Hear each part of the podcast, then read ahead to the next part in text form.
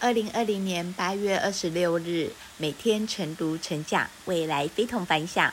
哇哦，又是能量满满的一天。我是克拉拉，今天要跟大家分享的主题是：饭局上不想喝酒怎么办？如何评价职场饭局？有的人非常反感，觉得饭局上充满虚情假意和刻意献媚；有的人则是主动积极。他们认为这适合领导增进感情、展现自己更多能力的好机会。在华人的职场饭局上，喝酒是绕不开的事情。如果实在不能喝或不想喝，该怎么办呢？给你一个说话公式：事实加歉意加备选方案。譬如，你可以这样说。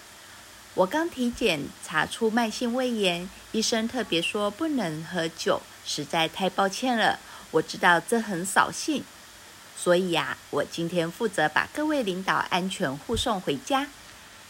当然，不喝酒的话，也不要做一个小聪明，可以选择做好服务，一个带着呃湿纸巾、漱口水、眼镜布、解酒液、胃药等。都是做一个周到体面的好同事，在饭局上你不醉不归，还是退避三舍，这一切都看你追求的目标是什么，值不值得交换。今日金句，你要提高的是你价值交换的能力，而不是喝酒的能力。我是克拉拉，很高兴与您分享，我们明天再会。